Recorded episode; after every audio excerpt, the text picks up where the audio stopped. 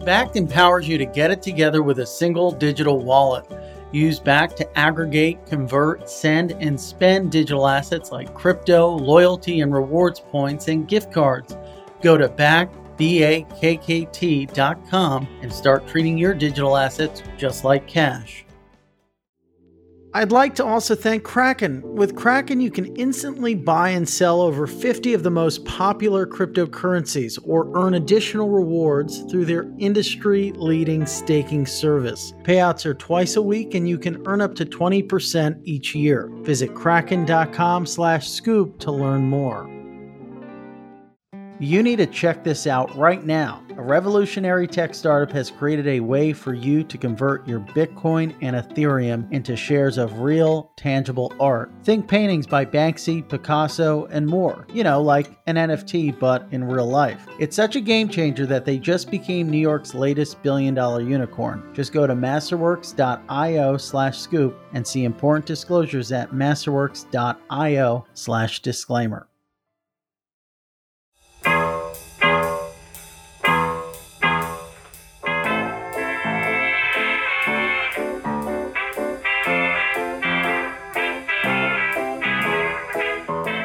Ladies and gentlemen, welcome to The Scoop. I'm your host, Frank Chaparro, Director of News at The Block, and we have a very exciting episode for you folks today. Joining us on the other side of the mic is Jess Turner, Executive Vice President of New Digital Infrastructure and FinTech at MasterCard. Jess, so good to see you again. Excited to talk about your background and what the firm is doing in the crypto market. I guess to kick things off, when we last spoke, I asked you, is MasterCard a crypto firm? Would you please uh, let our listeners know whether it is or isn't? There's been a flurry of headlines about your guys' involvement in the market, but should we be thinking of you as a crypto first company? Sure. Well, it's good to see you, Frank. Again, I'll just quickly talk a little bit about what we're doing, and then I'll jump right into your question. No, uh, no easy questions to start for sure. I'm Jess Turner. Um, like Frank said, I lead a team that's focused on new networks. This idea being that we have the established networks in place and we're a multi rail company, um, which we're not shy about. And um, we also need a strong focus on new networks. And we can talk a little bit about what that means for crypto, but that's also inclusive of things like open banking and a, really the data revolution that's taking on in lots of different parts of the world, really empowering people to leverage their data for the betterment of their lives. So that's another portion of the team. And then we also focus on um, being developer first, fintech friendly, which leads nicely into the crypto space. And so to answer your question, MasterCard has been a multi rail payment company for years. And we've been kind of the connecting tissue uh, between banks, fintechs, partners, and all the in between. We're a B2B2C company. And so, where crypto lies, it makes a lot of sense for us to be a crypto first firm, if you will, uh, and play in lots of different dimensions. And um, that's what we've been doing. We've been doing that with partners. We can talk a little bit more about who they are and what we're doing, but it's really about enabling choice and um, supporting a multi rail strategy. So, I guess that's the long, very long way of answering your question, which just says yes, you should think of us as a crypto forward firm. And is it sort of siloed in one aspect of the business or does it fit under several different categories? How do you think of the position of crypto within this multifaceted organization? Yeah, it's a great question. Um, no, actually, it runs across the company, kind of in all of the different functions that we have and support our entire strategy. So I lead a product team, product and engineering group. That's my function. And so we focus on how are we working with partners. We focus on um, what should the products be, the constructs, the value exchange. But then I work very closely, very, very closely with my friends in legal and regulatory, you know, make sure we're following all of the principles and compliance we need um, and influencing where it makes sense, as well as I can't imagine not bringing up this idea of um, our data scientists and making sure that while we're doing things, we're doing it in the forms of data privacy and how we do the rest of our business. And so those are just some of the areas we focus with. Um, and then clearly, we have crypto experts in our marketing arm as well. Uh, we had a recent promotion, it was a priceless experience, and you could actually win a piece of NFT art as part of our uh, priceless campaign. So that's just an example. I won't keep droning on, but the, the short answer is it runs across our company like our other products and services. There was a recent announcement last month. You guys announced with Bakkt that you'd be extending MasterCard's ecosystem of cryptocurrency partners, enabling crypto as a service. What does that mean? Yeah, so what that means is is that we will partner with Bakkt and others to not only do things that people know us for, like crypto cards, but to help embed the services that serve the crypto space to our customers and to others. And so we'll work with Bakkt to make sure our customers who need certain services that they offer are available and that we can help collaborate on that.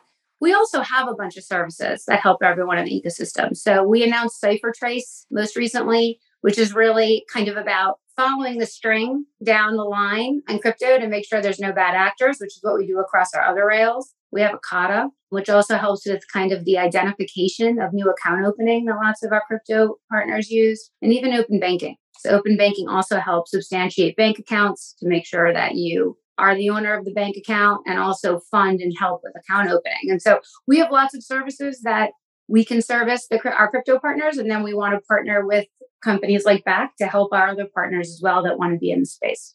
So, what is Bakkt contributing to the equation, and what is Mastercard contributing to the equation? Many of the uh, the services I just mentioned, Ekata, CipherTrace, and Open Banking Finicity as the acquisition name, we work with our banking customers to help them leverage those assets if they want to come in the crypto space as well as our merchant customers. If in fact our banking customers want to use some of the services that Bakkt offers, we can help them do that, whether that's custody or other things. And so that that's the idea. You know, I'm going to do a little a little bit of a, a shameless plug here, but last week we published an article about you know really being developer first, making things easy to access making our assets easy to access, making it easy for our partners' assets easy to access in a unified way. And the reason we published this article is because I truly believe scale and innovation comes when multiple partners with complementary services come together to serve either the consumer or the distributor of those products. And, and partnerships like Bakkt are an example of doing that. What type of services? Obviously, I'm sure clients are coming from all you know, walks of life of all shapes and sizes. But when you look at sort of the most requested feature or the most requested service that they want to extend to their end clients, what might that be? I think it depends on who their end clients are. What we see a lot of is, you know, serving the needs of many. So, you know, one example is lots of entities want to get into the crypto space and they want to do it in a way that creates scale. So, our partnership with Gemini is an example of that. When you talk about the Gemini card, you'll see that there's a loyalty component of it. And a big portion of that push for that card was to help people who may not be, you know, truly in the crypto space be willing to try it and start to make it so it's easier to access, easier to understand, and then you start to grow scale. And so some entities are really focused there some of our customers are focused on, you know, how do we do a better job on helping with the identification of the people opening the account are in fact the people that open the account. That's a different set of people. We're good at that. We do that across all of our businesses and we can do it in this space too. I think what general consumers want overall in this type of space is easy, frictionless ways to get what they want. And um, we, we have a lot of services to help do that. Do you see the traditional consumer banks following in the footsteps of Gemini, BlockFi? There's a number of others in launching crypto reward credit cards. You know, I think it depends on the type of bank, but I definitely think there's a lot of interest. You hear it. I think you hear it in different countries in different ways. Um, I think some countries are a little more progressive than the US has been to date. I can tell you this though whether traditional banks issue crypto in the way it's defined today or not, they're heavily involved today because many of their cards are being used to buy this cryptocurrency. And so they're there, they know they know they're there, and I think we'll continue to see things evolve in time. What's important, I think, in general, is solving real world problems should be at the key of everything you put your energy and focus in. And I think while we're moving into this crypto space and what that means for true scale and what are the real world use cases that it can solve, I think ensuring that you're doing things that are compliant and then also have the same foundations of other things like privacy and ease will be important to see greater scale. And, you know, there are still some big obstacles to get past to do that in a scalable way. Uh, and so I think as things move through, as you see different possible regulations or guidelines on what this looks like, I think you'll see more interest really across the entire ecosystem. When I harken back on my coverage of the space, going back to 2017, a lot of the headlines back then, when it was pertaining to or related to credit card services, it was headlines about different banks sort of blocking users from being able to purchase crypto. Obviously, it's almost an understatement to say that it is a much different environment now. What do you think facilitated or hastened that transformation internally, maybe even within the firm? How did you see that shift take place? So I think it goes back to the foundation I was talking about before, which is when things can be done in a way where they can follow, you know, different compliance practices and things that protect consumers, they're going to drive scale more easily. And so what you can see is with assets like CipherTrace that make sure that when consumers are in fact inquiring different levels of cryptocurrency, you can see what's happening down the line. So you can hit your compliance regulations if you're a bank and also make sure that you're reducing fraud, right, on those transactions. When those problems can be solved, you're going to see things open up in a broader fashion. The reason a lot of times there's restriction in the beginning is simply because of things like following compliance needs and, and fraud. Fraud's still a real thing. And you know, you have to make sure that you use the principles to do that. So with technology evolving, with new fintechs coming in to help larger institutions solve those problems, and um, I think that will you'll see that continue to move forward and see greater scale. But I think that's really been the evolution and a greater understanding. 2017 was a long time ago, but I think a greater understanding of what's happening. I would be remiss if I didn't say one more thing. You know, not all cryptocurrency is the same. It can be used for the same purpose. At least that's what we think. So, this idea of purchases being made and how cryptocurrency is being used and what the exchanges are we believe there are principles that need to be followed to make sure that the right exchanges and the right cryptocurrencies are supported. Banks feel the same way, I'm sure. And so I think as we continue to find through that, that will also help with scale. And so I just give one example. You know, we talk a lot about stable coins and people have differing views on stable coins and not every stable coin is equal. However, a stable coin is a in fact safer way to do things and exchange value today because in fact it's stable than some other types of currencies that have a little bit more volatility. And depending on the use case, might not be the right answer uh, for a real world problem. And so I also think as banks and the ecosystem better understands that, it's easier for them to support different functions and use cases. So, how do you think stablecoin fit into the future of the financial system? Is every credit card network going to be on a crypto stablecoin sort of settlement platform or just a portion? You know, I don't think every anything will be on anything. So I think I think the answer is it's about choice. And I think what will happen is if stablecoins are serving a certain purpose for payments or for other use cases, moving money, P2P, B2B, I think there'll be a way to do that with technology that allows settlement. But I also think the infrastructure that's in place today for many use cases lives and exists and thrives for a reason. And value exchange is what's really important here. And so if you think about what you're getting back for whatever payment mechanism or money movement mechanism you're using, you want to use the one that's giving you the best value for what you're trying to do. And that's why you need kind of this multi rail choice. It's just, I won't bore you, Frank, with how many different types of payment movements across all the rails and the world and even domestically there are. But the reason is because they're solving real world problems. And so choice will continue. Do I believe stablecoin will be part of those choices and continue to grow? I do. You guys announced that MasterCard will use USDC as this sort of bridge asset for cardholders. That was announced in July. What has it looked like since then? How have these pilots played out? Yeah, so that's a great question. We did announce it, and it's this idea that rather than having to convert straight to fiat, you convert to USDC, and we did that in partnerships with um, Evolve and Uphold. What I would say is that we had way more demand on that initial pilot than we had expected. There's a real need for it, and there's lots of interest. And so it was initially kind of a go to market pilot. Let's see how this works has uh, really turned into a commercial value proposition that people are highly interested in. So you'll see continue to see expansion of that, and so uh, more to come there. Where has it sort of found product market fit? what we're finding is that lots of wallets they want to move out of the currency they received money in even sometimes initially initially purchase themselves but they don't want to move it all the way to fiat but they do want to hold it in usdc for some portion of time and there really aren't really a lot of options or any options to do that and so the fit, I think, is just for people who want the convenience and central of kind of one digital currency versus having move, moving uh, to fiat right away and being able to collect it in that way. And that's what we're seeing pick up on. Obviously, NFTs fit into the equation for you guys as well. What do you think about that market? Think it's a growing market. It's a big market. It's kind of fast how quick it blew up. I don't know what you think, but uh, it, I think it's remarkable.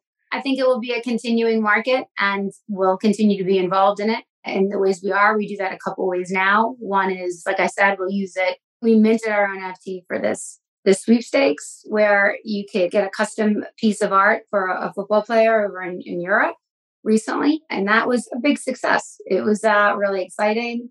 And we did that in a partnership with um, Jose Mourinho. And, you know, it was, it was an exciting time. It got so much attention and people were really, really excited about it. And so I think there's a lot of fun there for us on our brand. On the flip side, we also work with different fintechs that are in the NFT space now, like uh, marketplaces.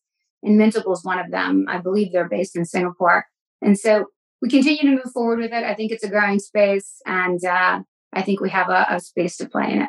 Was it sort of just a marketing, branding exercise, or is this something that you can maybe leverage into a service that other companies or brands can use to do something similar? Yeah, I would say we, you know, we minted our NFT for this marketing campaign and it was pretty exciting. And I think doing it for our own benefit is something we'll continue to do. And it was, you know, exciting. A lucky cardholder got to win. I don't know if we would necessarily mint NFTs as a service purely just for that purpose on our own, but as we continue to look at where we sit and what we'll do as the connection, you know, the connective tissue in this space, like we have in others, you know, we'll see where our place should be. Bakkt is the digital wallet of the future, empowering you to manage all of your digital assets from a single place.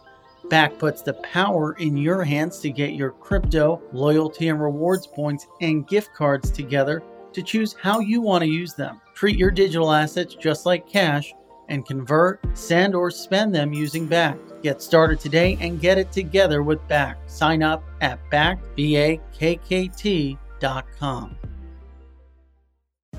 For the last 10 years, Kraken has been known as one of the best platforms for trading crypto online. Now, with the new Kraken app, it's easier than ever to buy and sell over 60 of the most popular cryptocurrencies on the go 24 7. Simply download the Kraken app, connect your bank account, and start investing for as little as $10. Just a minute is all it takes to get started. A new application of decentralized finance just unlocked a multi trillion dollar industry. How big? How about $6 trillion big? High net worth investors have used this often overlooked alternative investment to build multi generational wealth. The investment is contemporary blue chip art, and this billion dollar unicorn lets you invest in art similar to investing in a company's stock. Masterworks.io offers fractional ownership of real paintings by artists Think, Banksy, Basquiat, and Warhol. So instead of needing tens of millions, you can invest tens of thousands. Some of their offerings have sold out in hours, but you can get priority access today by going to masterworks.io slash scoop. That's masterworks.io slash scoop. See important disclosures at masterworks.io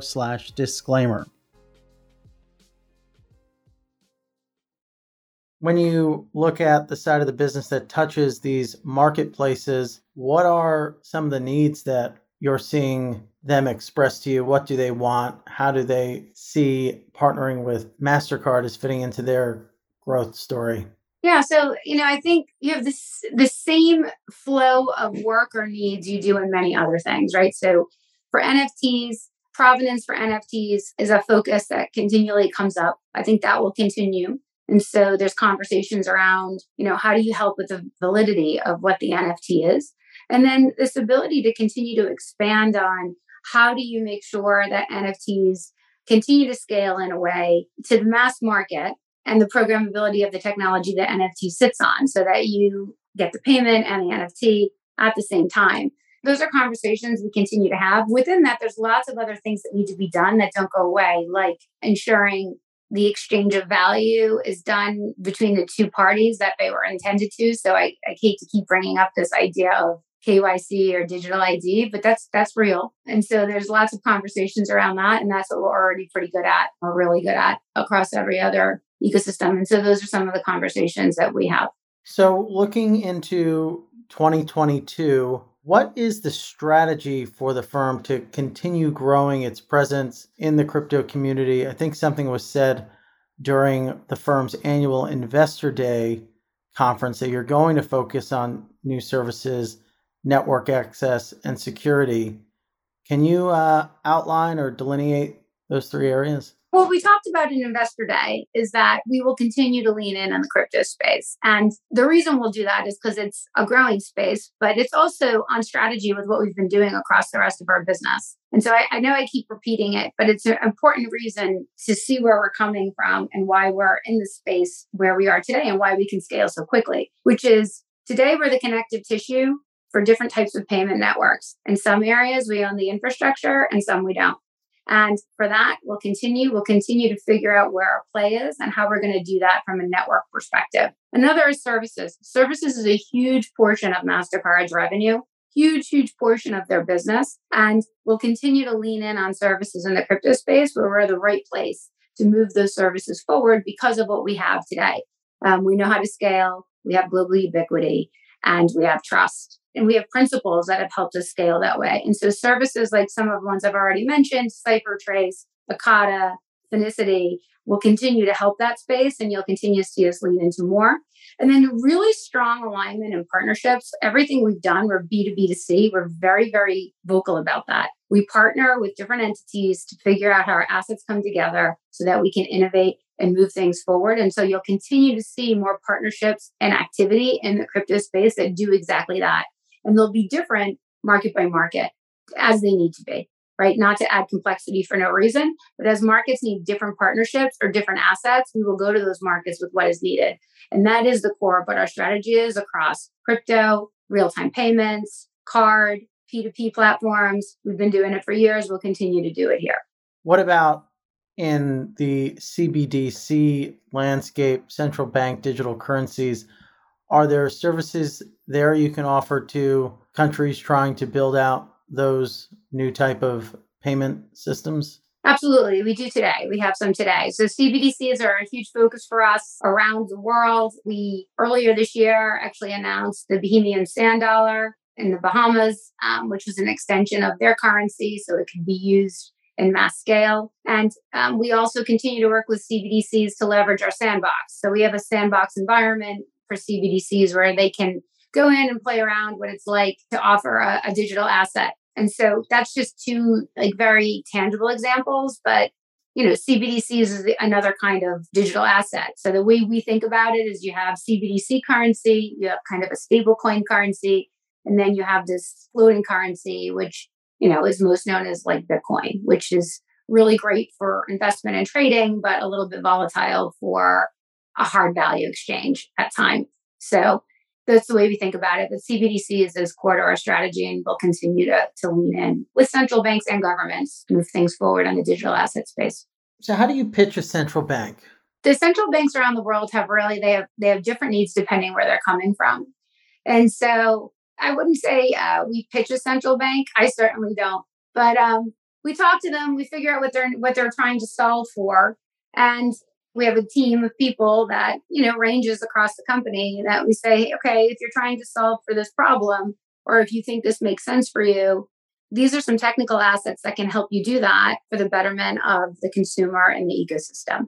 And that's what we do. Um, I, I don't necessarily know we have to pitch anyone on the notion. It's more about influencing and having conversations to move the ecosystem forward in the best way we can at the end of the day for the consumer what makes a CBDC a good CBDC versus an inefficient one? What sort of technical nuances are you sort of looking to implement in building out these systems? Technically, what we do with them today is we help them understand end to end what they would want and need to build in the space.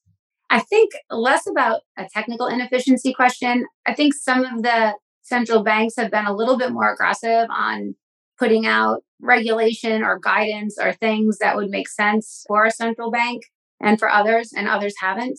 And so, with that, I think takes adds complexity and confusion, which slows down not only what a CBDC can do in the space or should, but also what the um, commercial ecosystem can do. Going back to sort of the work you guys do with banks, you mentioned that it obviously varies depending on the size, the scope, where they're based, but obviously not many people when they, you know, plug into their Chase bank account or their Bank of America bank account or Citibank account have access to a lot of crypto products or services.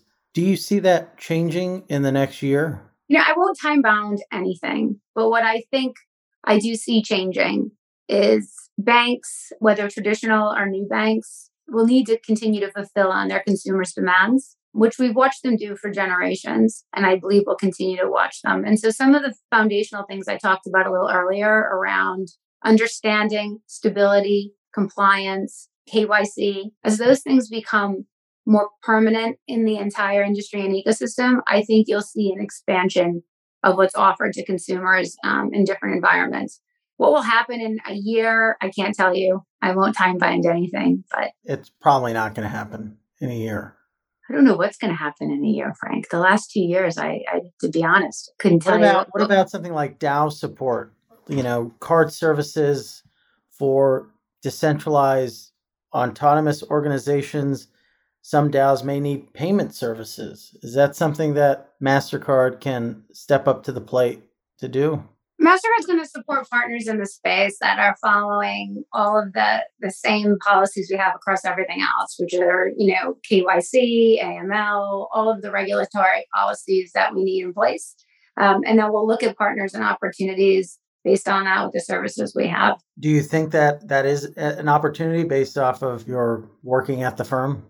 I think opportunities that follow those principles and show different growth with the right partners that are solving real world problems are all opportunities. But that you know we're we're sifting through exactly what those are right now. Um, and you know some some announcements have come out and some will continue to come out like every other industry. But I think foundationally MasterCard is about choice, it's about consumers, but it's also about ensuring everything we do has stability and um, controls around it that still sponsor innovation and allow growth in the ecosystem, which is why we've been doing a lot of things we've been doing, but in ways that are responsible. What are you most excited about going into the new year? Uh, I'm most excited about continuing to lean in and see what happens with this space. It's been an incredible year. Many of our partners, including ConsenSys, have had great, great years and continue to grow and do things to change the way people are thinking and the ecosystem overall. And I expect there to be more of that. And I know that MasterCard will be at the heart of it, both because of what we've been doing for generations in